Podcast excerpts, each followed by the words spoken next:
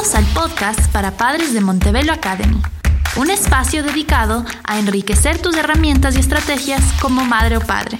Vamos ahora a nuestro episodio de hoy. Saludos queridos papás y mamás. Hoy vamos a hablar sobre cómo entender y manejar mejor los miedos, los temores que, dadas las actuales circunstancias, van a aparecer en las mentes y corazones de nuestros hijos, de una u otra forma, en unos grados mayores o menores, pero a todos nos está causando algo de temor y de ansiedad ver todo lo que el COVID-19 y su expansión está provocando en nuestras vidas. Y los niños son frecuentemente víctimas más fáciles del miedo y el temor, porque obviamente se sienten mucho más vulnerables que nosotros a todo lo que ocurre a su alrededor. Hemos tenido el gusto de conversar vía telefónica a través de nuestros equipos con muchos de ustedes ya durante las últimas dos semanas y muchos de ustedes amablemente nos han dejado aconsejarles, darles herramientas, orar con ustedes y por ustedes. Y de igual manera, muchos nos han manifestado su inquietud. ¿Qué hacer? ¿Cómo hacer? Frente a los miedos, temores, ansiedades que van apareciendo en las mentes y corazones de sus hijos. Pues bueno, a través del podcast de hoy espero brindarles algunos materiales que les sirvan. En la descripción del podcast de hoy también encontrarán un link a material digital que les va a servir para manejar los cuatro tipos de temores que vamos a analizar hoy en la vida de nuestros hijos. Habrá una versión para niños y una versión para adolescentes. Arranquemos. Muchos de ustedes nos han dicho, ¿saben qué? Yo trato de mantener a mis hijos con su mente ocupada ah, en sus clases, en sus actividades. Hemos incluso puesto en práctica algunas de las recomendaciones para hacer actividades en familia.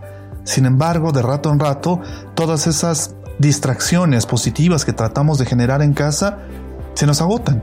Y noto Puedo ver como papá, puedo ver como mamá algo de ese temor y de ese miedo resurgir en mis hijos cuando inevitablemente entran a las redes sociales o nos sentamos juntos a ver las noticias y ven lo que está ocurriendo.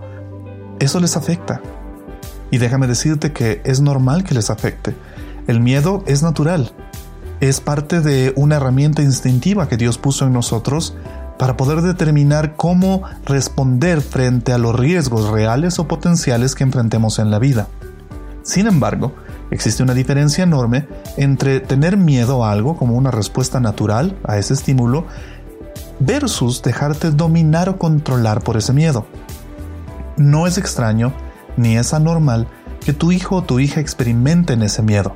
Lo que no es saludable para ellos es que se dejen controlar, que su mente o su corazón se vuelvan esclavos o víctimas de ese miedo al punto de que afecte su comportamiento, su desempeño, sus relaciones o su estado emocional. El coronavirus nos ha traído a todos mucho miedo y como para algunos papás, sobre todo los que tienen niños pequeños, les ha sido difícil poder explicar en términos adecuados para ellos, como a cualquiera de nosotros nos pasaría, lo que es este virus y cómo está funcionando. Incluso los niños no logran entender por qué no se les deja salir de casa o por qué no pueden abrazar a sus abuelos o por qué tienen que estar lejos de ciertas personas. Sin embargo, insisto, en medio de todo eso, hay cosas que podemos hacer, herramientas que podemos usar.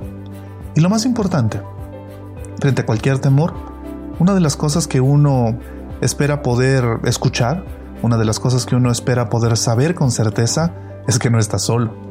Y déjame decirte a ti, querido papá, querida mamá, que lo primero que espero que tú tengas en claro a través de esta serie de herramientas es que no estás solo. Dios está contigo. Si buscas su apoyo y su ayuda, Él te la va a brindar. Y segundo, estamos también nosotros. Montebello es una familia y queremos apoyarnos y cuidarnos entre todos. El miedo, la ansiedad, son comunes. De hecho, uno de cada ocho niños en circunstancias normales experimenta miedos o temores en su proceso de desarrollo que de una u otra forma alteran o afectan su comportamiento, hábitos o rutinas. Sin embargo, ¿puedes imaginarte qué tan afectados pueden llegar a estar los niños frente a algo tan masivo y extraño, algo que no habíamos visto antes y que ninguno de nosotros estuvo preparado para enfrentar, ni externa ni internamente. Estas emociones pueden afectar muchas cosas en tu hijo. Quizás tú digas, bueno, yo no le he notado a mi hijo o a mi hija asustado o temeroso, pero quizás has notado otro tipo de evidencias de esa ansiedad o temor.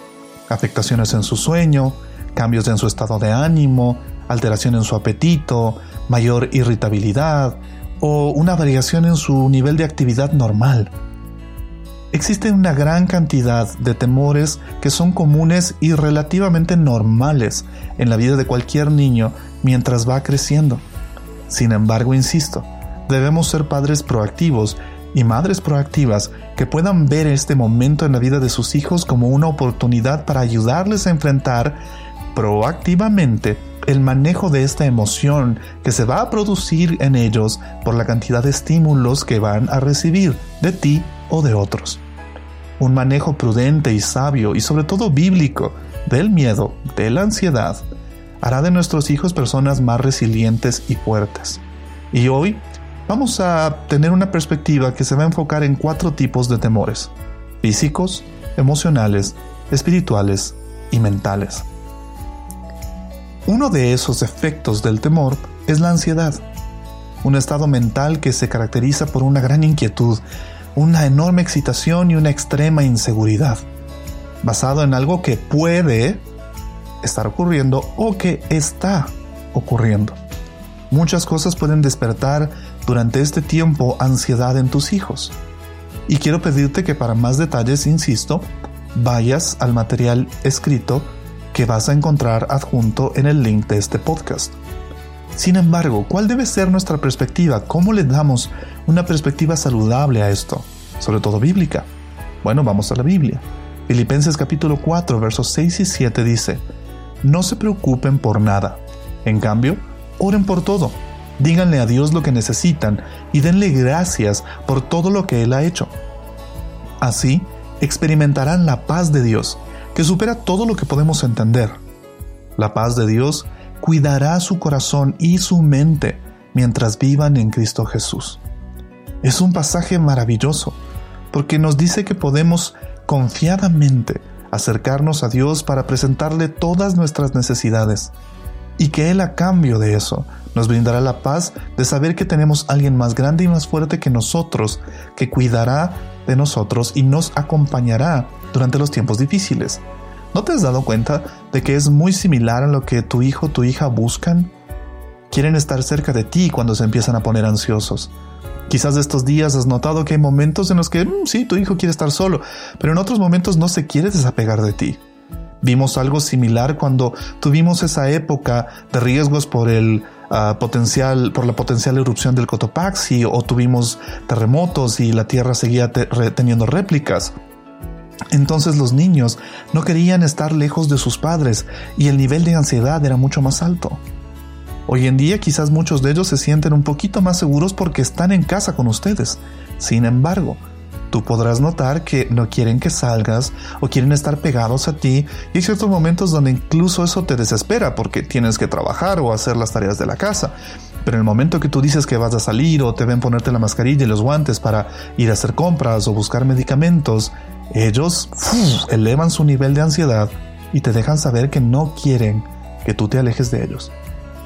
En el material les doy algunas pautas para el manejo y te recomiendo analízalas y sobre todo ponlas en práctica. El nivel 2, que está alrededor del miedo, es la preocupación. Es permitirte a ti mismo, en el caso, tu hijo, estar pensando y pensando y pensando en algo hasta el punto de sentirte desesperado, de sentir angustia por ese pensamiento que está dando vueltas en tu cabeza, que te preocupa. Y de hecho la preocupación es interesante nos da la sensación de que nos movemos, de que estamos haciendo algo. Pero un profesor mío solía decir, la preocupación es como una silla mecedora. Te mantiene en movimiento, pero no te lleva a ninguna parte.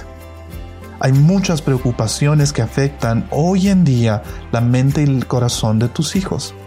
Están preocupados por ti, están preocupados por sus familias, están preocupados por sus mascotas, están preocupados por su escuela, están preocupados por sus profesores, están preocupados por las conversaciones que te han escuchado tener con otros adultos acerca del trabajo, las finanzas, la comida. No es tu culpa, es normal, vivimos bajo el mismo techo. Pero es importante que tú notes que ellos se van a preocupar, no importa qué hagas ni cuánto trates de protegerles de esa información, lo cual puede ser adecuado. No te pierdas el siguiente episodio para más herramientas que, te van a ayudar a hacer la clase de papá, cuenta de que esa preocupación está ahí que tu hijo necesita y la manejes de la manera adecuada. Una forma maravillosa de ver el mañana, lo que podría ser que nos preocupa, es la que Jesús nos enseña en Mateo capítulo 6, versos 25 al 27.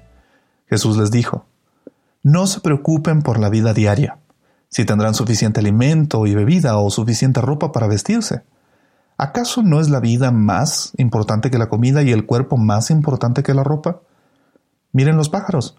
No plantan, ni cosechan, ni guardan comida en graneros, porque el Padre Celestial los alimenta. ¿Y no son ustedes para Él mucho más valiosos? Ustedes son mucho más valiosos. ¿Acaso con todas sus preocupaciones puede alguno de ustedes añadir un solo momento más a su vida? La respuesta es no. La preocupación para el caso es inútil. Va a venir porque somos seres pensantes, pero tenemos que procesarla adecuadamente para que no nos atormente. En el documento también vas a encontrar algunas pautas que te sugiero medites y pongas en práctica para el manejo de la preocupación. Para los siguientes dos niveles, nos vemos en el siguiente episodio.